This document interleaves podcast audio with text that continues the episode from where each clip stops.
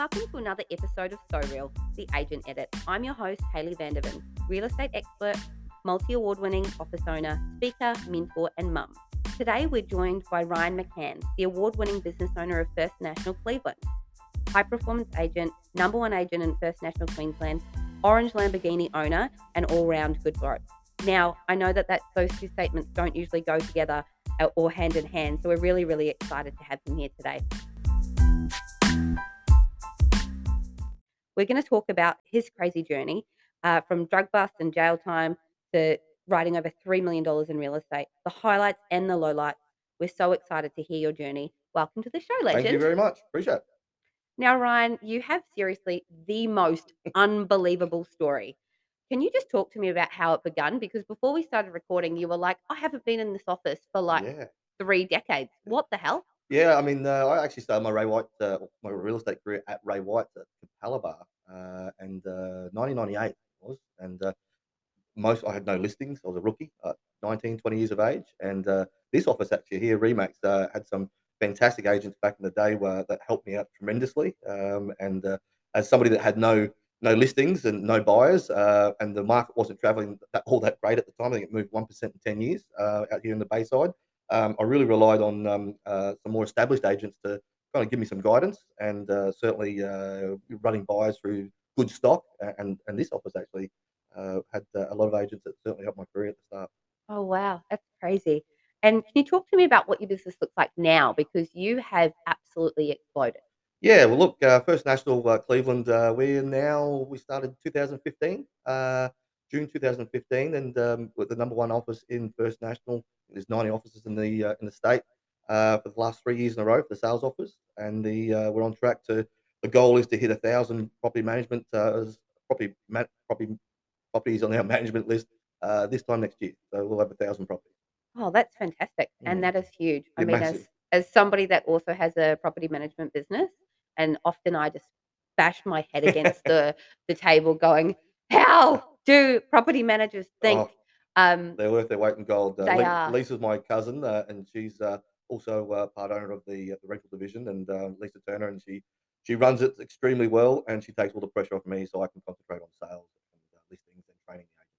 yeah, having those experts in your business and those absolute authorities is so important, isn't it? It's next level. Um, so it's fair to say that you've done the hard yards and you've got a really impressive highlight reel. You know, like you guys are always winning something, you're always smashing out goals. We've got Rate My Agent or national awards or Queensland awards, um, which is so incredible to see. Um, but now let's talk about a couple of the lowlights because you are so open and transparent about your story, which I really admire. Um, tell me what the hell happened for you to be refused bail and land in the clink. Yeah, well, don't backchat to judge. Backchat a judge. That's the start. Because Ooh, you go for okay. a small holiday. Yeah. Um, but uh, look, at the end of the day, um, I was at uh, LJ Hookers uh, working there as a salesperson, and uh, my life was just an absolute mess. Uh, at home it was a mess. Uh, toxic relationship. Um, didn't enjoy my time at the office. Uh, work environment wasn't fitting for me, but I stayed there because the commissions were always increased and were higher and higher, and um, it was just complacency, I think, really.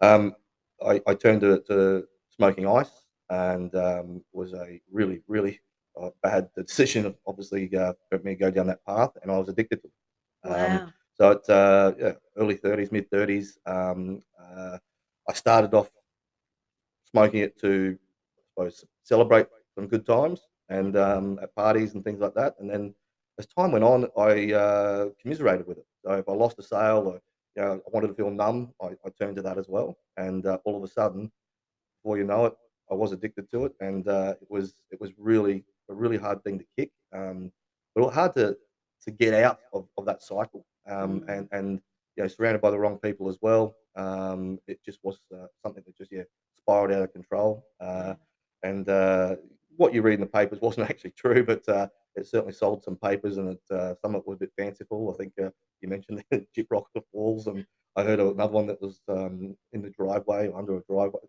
It was, yeah, it was quite fanciful, some of it, but the essence was at the end of the day, I got arrested, and um, uh, I had to do the, uh, the interview with the police. Went down to the police station. First mistake after smoking it was probably not taking a lawyer in with me.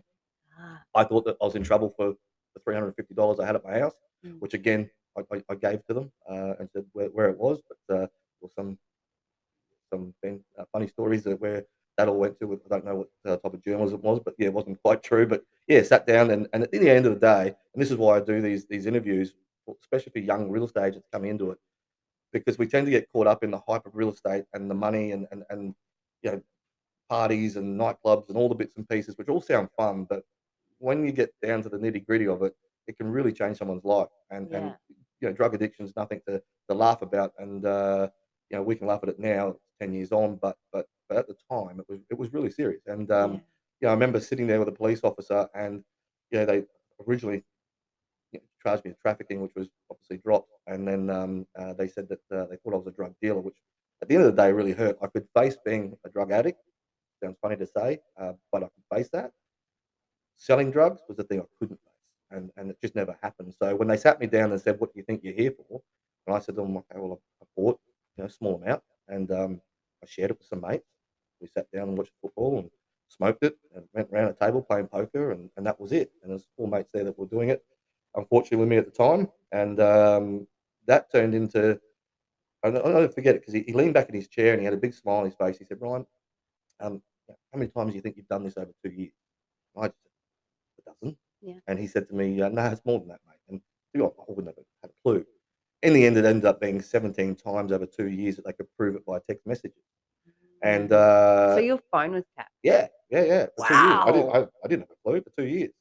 And then, um, so he then said, had a big grin on his face, and he said, "Ryan, you've just confessed to 17 supply charges." And I was like, "Hang on, I didn't know what supply meant," but I said, Yeah. "But I, I didn't. We just literally shared it around, went around Mm. the table, and, and that was it." He said, "Ryan, if I buy a carton of beer, and I take the stubby out, and I put the stubby in front of you, and you have it, that's supply. The product makes no difference." And I looked at him and said, "So what you're saying is, if I went to a nightclub and I had a ecstasy tablet and I had that and I passed it to my mate, you supplied that guy methamphetamine. So if I had a joint, a, a bonfire, and I passed the joint to my mate, you just supplied him marijuana. So the product made no difference.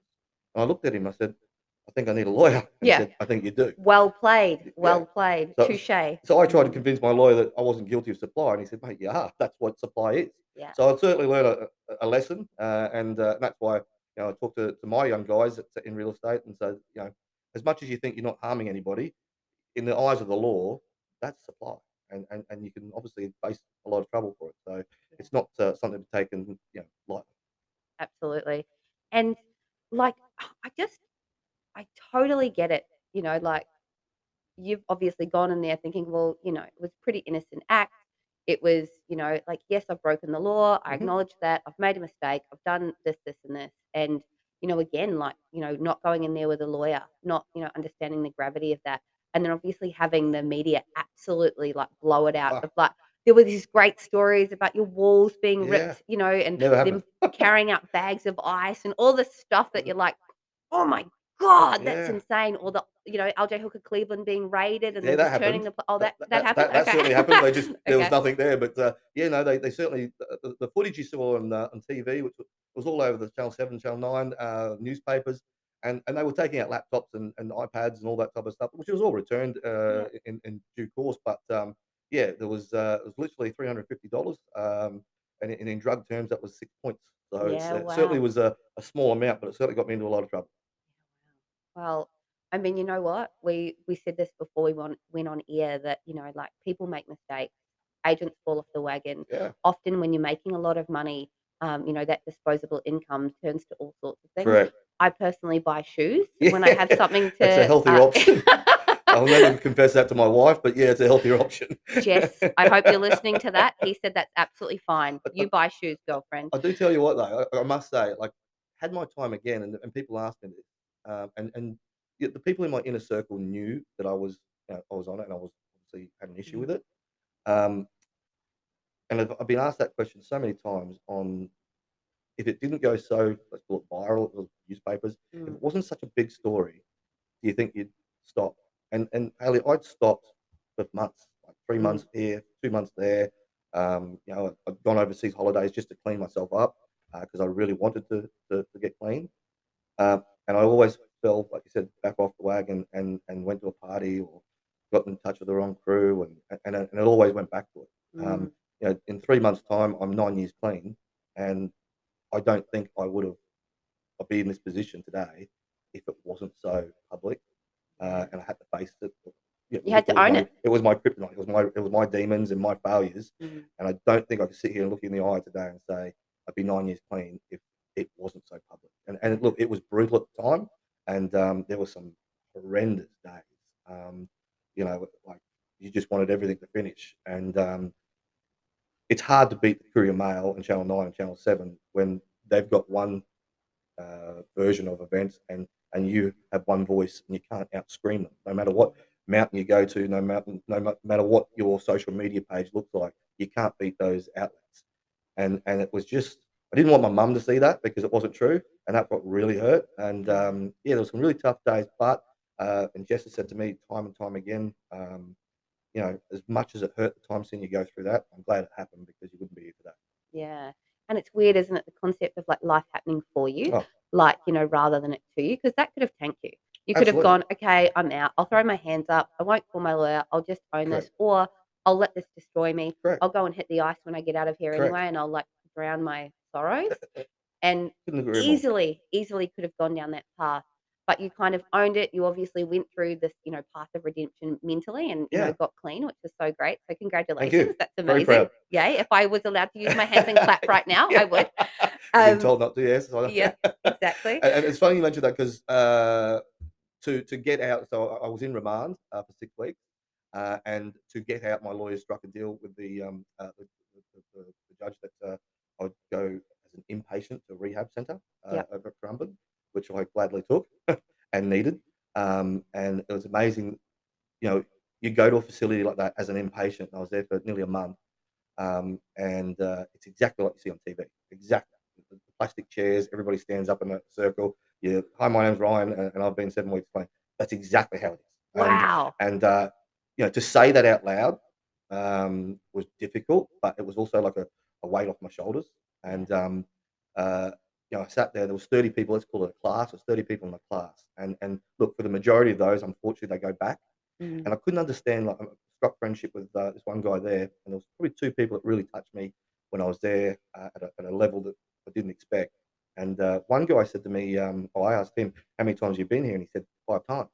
Like, Why would you come back five times? Like, you know that you're in a bit of a situation when you're here. Why would you need to come back another four times? And uh, yeah, things like um, hope, um, uh, inner circles, like somebody that you know you- you've got people that you can trust, and surrounded by people that want the best for you, um, and obviously boredom. And that were the three things I put it down to. And, and he just said, "Well, what else have I got to do?" And I looked at my life and I was like, "Well, I've got everything going for me. It's just bad decisions that put me where I was." Mm. And the the ultimate one was was a young girl called uh, Danielle. She was only 18, real pretty little thing. Uh, she'd been abused by her stepfather and, and a stepbrother while she was a kid growing up. She had a real tough life, and she self harmed herself. And she was there for drug rehabilitation as well. And and and she'd seen the stories in the papers and, and whatnot. And she'd googled me, um, and uh, yeah, found you know, articles and whatnot. And I'll never forget it. She's uh, the most innocent thing. And she said to me, um, uh, still gets me now. Wow. Uh, she said to me, um, uh, if I had your life, I wouldn't have to harm myself. I wouldn't turn to drugs. You've got a waterfront home. You've got you know flash cars. Um, you know you've got a great job, and they'd obviously printed my income uh, in the papers, so she knew Oh. exactly what I was earning. And she said, if I had that lifestyle, I wouldn't, I wouldn't be harming myself. And that, to me, from an 18 year old girl to say that to me was like the biggest kick in the ass. Yeah. And I was like, what am I doing? Like, you know, I can change my life tomorrow. And and that was pretty much the flick of the switch and, and was like, you know, let's just get this this thing back on track. That was the light bulb moment. It was huge. Yeah. And obviously there would have been a lot of PR, a lot of like, you know, like advice that you'd received on how to get your career back on track and like a bit, you know, redemption in the community. Obviously, like you were honest and open and really upfront about it. Was that the key part for kind of turning your shit around? So we didn't have a PR company or anything like that. It was it was this was really genuine, and um, I relied on my inner circle. So you know, you know, Jess's family is fantastic. My family is fantastic. Um, you know, the, the bad thing about drugs, especially ice and smoking that, is you go you lose your soul, and, and I really blocked everybody out from my life for quite some time, um, to the point where my brother pretty much didn't want me at the wedding, let alone be his bridal party. And now we're obviously best of best of mates. Um, and uh, he was my best man at the wedding uh, last year, and uh, we have a relationship that's unbreakable now. Um, and my relationship with my parents, uh, all four of them, step parents as well, what was not great, uh, and now it's fantastic again. Um, uh, friendships around that circle as well. Obviously, I got new friends that deleted everybody from that old school lifestyle. Um, but uh, you, you, need all those people around you. So when you speak about PR, um, there wasn't actually, a, we didn't reach out to any companies or anything like that. There was one guy who people in the Redlands will know who he is. And again, there was more rumors about uh, Chris Anderson. Uh, he's a, people thought he bought into my, my business. That was going to be further from the truth. Chris never had anything to do with my business um, from a um, from an investment point of view or anything like that. Chris was a mate, and he's a he's a business coach for me. And um, I'll never forget it. It was one of those again light bulb moments you get in life. There's only a few of them, and and he really changed my life because yeah, even though I was out of rehab, I was clean, trying to get back into real estate. Obviously, um, was going to be tough. I thought uh, it was going to be really difficult, and there were still rumors, and the court case hadn't even finished.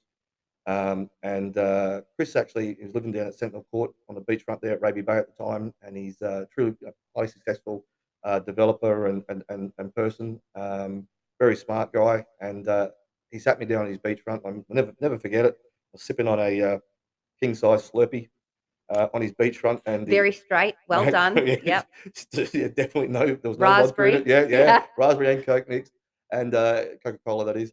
And um, good he, correction, he, thank you. And yep. he said to me, um, he said, Ryan, can I ask you something? Look me in the eyes, and, and I want to know what they reported in the paper. Was it true? I said, absolutely not. Yes, I was addicted to it.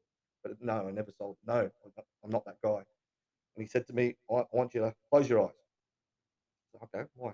He said, I want you to think about. I said, what? He said, think about somebody in your industry that's on par or better than what you are. I did it. Weird. And thought about it. He goes, don't tell me. I don't want to know. He said, have you got that person? Yeah, yeah. Got a couple of people there. Of it. And he said, uh, since all this has happened, have they reached out to you? Yeah, matter of fact, they have. He said, what's it been? What's the comments? What's the advice? I said, to be honest, mate, it's been really good. Like they've told me to get up, dust myself off, get back to work, head down, bum up, and go for it. And he smiled. I was like, what does that mean? He said, now think about all the trolls, all the negative news, all the comments, the text messages, the posts you've seen on Facebook, the negative ones, the haters. The haters. Where are they in your career? Well, miles below, way below, like not even on the same platform. And he laughed. He said, Ryan, shit always comes from people below. The ones that are above you on your path always want you to do better. The people that want to bring you back down to their level are the ones that have negative comments. And that probably explains why I'm here today with you. Yeah, isn't it funny?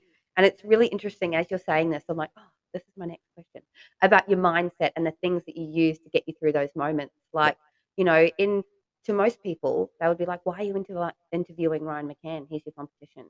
But to me, I look at you with adoration and say, mate, there is not many people that could survive what you've survived and continue to go from like a rock bottom moment in your life to an over $3 million rider and to build a successful team and a great culture and a wonderful business. Like that is just exceptional to me. And Haley, that, that goes back to what Chris Anderson taught me um, in 2014 at rock bottom. Yeah. Um, you know, th- those people that um, you know get jealous of other people's success to me aren't successful. Mm. You know, I'm, I'm, happy for you. You've done an amazing job yourself with, with, all the businesses you've got. I never want to have three real estate offices. I don't know why you're doing that, but um, I, I, mean that sincerely. Uh, yeah, successful people congratulate successful people and want you to do better. Um, you know, you want the raised bars. You, you want to change things. People that are envious of other people's success, to me, it's their weakness. It, it's something wrong in their life. Uh, so for me, all to the people that make success. You, if you work hard for it and you go get it, um, I, I, think that uh, gives people hope, and there's nothing better than hope. Yeah, that's wonderful. Thank you. That's a great takeaway. And one of the other questions that I have, you know, and I think we may have kind of dusted on this a little bit, is if you had your time again, what would you do differently? You said you'd call a lawyer. Yeah, you wouldn't have gone in there. Well, I wouldn't, I wouldn't yeah. have done. I wouldn't have tried drugs to start with. That's the yeah, first okay. thing. But but I, I said uh, I mentioned it before. Would I change it again? You know, I learned so much about myself and it's kept me clean for nine years on, on how exposed that was. I mean, you know, I, I learned that uh, LJ Hooker sacked me sitting in a jail cell in Cleveland, and the police officer, the lovely police officer at the time, uh, turned it up on Channel Nine so I could hear it, and then just to make sure he was very efficient, he then turned it to Channel Seven so I could hear that too. Well, that was So, kind. very kind of him. Um, but so that's that's that's where I learned I didn't have a job anymore. Um, you know, and and you know, I, I I took nine months off uh, to get myself sorted and clean and, and all that type of stuff. Um, First National were fantastic. Uh, they, they touched base with the lawyers to see what the end result was going to be. We knew what the result was going to be. Obviously, I then had to um, uh, write a letter to Office of Fair Trading to explain why I should keep my real estate license and the fact that the um, the chief magistrate obviously uh, put in words that uh, there was no commerciality to it and uh, it was some I think stupidity is what he actually worded it as, which I can't disagree with him. Um, and uh, the fact there was no commerciality, uh, that they were going to see, you know, look past it, and, and my license obviously was was uh, well kept. Um, so I don't know. I, yeah, nobody wants to sit in a jail cell for six weeks, and nobody wants to sit, spend a month in rehab by choice. But I wouldn't be where I am today if I didn't go through all that stuff, and I'd hate to think where I would have been if it wasn't so public. So I'm going to actually, I actually go, yeah, I wouldn't change a thing. You'll own Uh, it and you'll take it. yeah. Legend. Now, obviously, you've got a highly successful team. Um, you know, you're writing over $3 million in GCI, and that's not something that you do on your own. You've got a team and you've got a breakdown. Can you quickly talk to us about what that team looks like and how you've built that success Yeah. So I, from scratch? So, um, uh, well, I got dethroned first of all. So I'm not the, the, the number one agent in, uh, in First National anymore. I got dethroned by uh, a good mate of mine, uh, Mark uh, Cheney. Uh, Oh, love uh, Cheney. Yeah, so he dethroned me last month. Uh, would have been nice to have seven years in a row, but I'll take six. But uh, yeah, full credit to him. He's doing great with his business as well. But uh, he picked me at the post.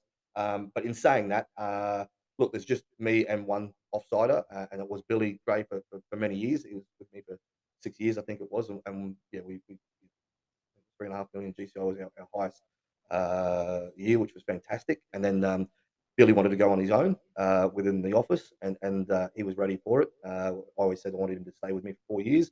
He was with me for six years, and and uh, he's doing some truly magnificent things on his own now. Uh, and then I got the opportunity to have Harrison Turner, who's my cousin and Lisa's son. I wasn't real popular in the Turner household because Harrison just landed a great job after his law degree in a big law firm in the city, and I convinced him to come be my assistant. And uh, he was always doing weekend work with me, uh, but uh, he's loving it and uh, he's thriving and he, he's really enjoying it. So yeah, we have a very small team, just me and, and, and obviously uh, one other person, but they look after everything um, from the digital sides of things. Um, uh, pretty much the way my team works is all the agents are- stand on their own. Um, we've got a, and I always say this tongue in cheek. My office is highly successful because I have little to do with it. And, and, and people laugh, and I say, no, it truly is. Uh, I've got Wendy at the front desk. She looks after all the uh, contracts with photocopiers or, or you know, REA and domains and rate my agents and all that type of stuff. Uh, any subscriptions. I've got Jess, obviously, uh, my beautiful wife, that uh, she's virtually like a PA to the entire sales side. Uh, so she only won't work for me, but she work for everybody else. And she was my PA for a decade. And, and so she was used to running 30, 40 listings at any given time. Uh, so she handles all the sales guys. They just let them where, where they appraisal. One Smith Street at Cleveland, off its done between eight, 900,000. Um, Monday, 3 p.m., all their pro- proposal books are done. The contracts are all done for them. And she looks after all of them except for me. So Harrison's job is to look after me. Um, and then I've got uh, Lisa, as we mentioned before, who runs the property management division. Now, obviously, we've got uh, five girls in there, um, and uh, and Lisa, and she literally takes that load off me. So really, from my point of view, all I've got to do is concentrate on training, recruiting, uh, and listing, Yeah, and that's it. So we, we have our own sales meetings every second Wednesday. Uh, the guys get to scribble up on the board uh, an issue they've had. Um, you know, during the week, it might be uh, percentage of the commissions. It might be um, you know when purple bricks were around. It was a, lot focused on things like that, um, Yeah. combating that type of stuff. Um, option, anything like it might be, and, and they scribble up on the board, and we tackle that. We have a uh, you know a training session on each second Wednesday on on you know, how to get around those uh, obstacles. sticky things. Yeah. Yeah. Okay. Awesome. I love that. And obviously, you've gone through what's been in your past. You've gone through what's happening right now. But what's in your future? Are there any little McCanns on the? Uh, yeah, I'm On practicing. the. Uh, Good on you. well, I say that. Um, Uh, but uh, I no, can edit look, that yeah, out if you want. It's okay. Uh, but no, look, uh, yeah, obviously uh, newly married, so it's um, yeah, it's uh, certainly. Still love each other. That's really cute. I do. Yeah, yeah, uh, she probably has days where she you know, rolls her eyes at me, but uh, I, look. I mean, uh, yeah, obviously one day you know, maybe I'll be a dad. I'm, I'm very fortunate. Jess is a lot younger than me, so even though I'm 45, she's a, she's a, she's a lot younger. So uh, yeah, look, obviously a, a, a child would be fantastic down the track, uh, but uh, certainly from a business point of view. Um, Look, I'm pulling back a little bit on the sales department myself, so I can manage uh, the team. We've got 26 staff now, so it's becoming you know a lot bigger than we expected, and the rent roll is obviously a, a big factor in where where I want to be in the next yeah, five years. Yeah, that's exciting.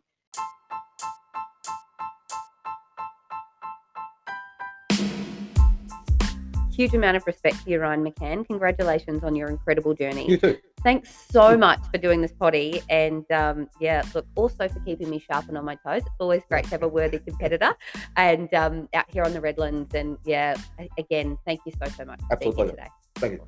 Thank you.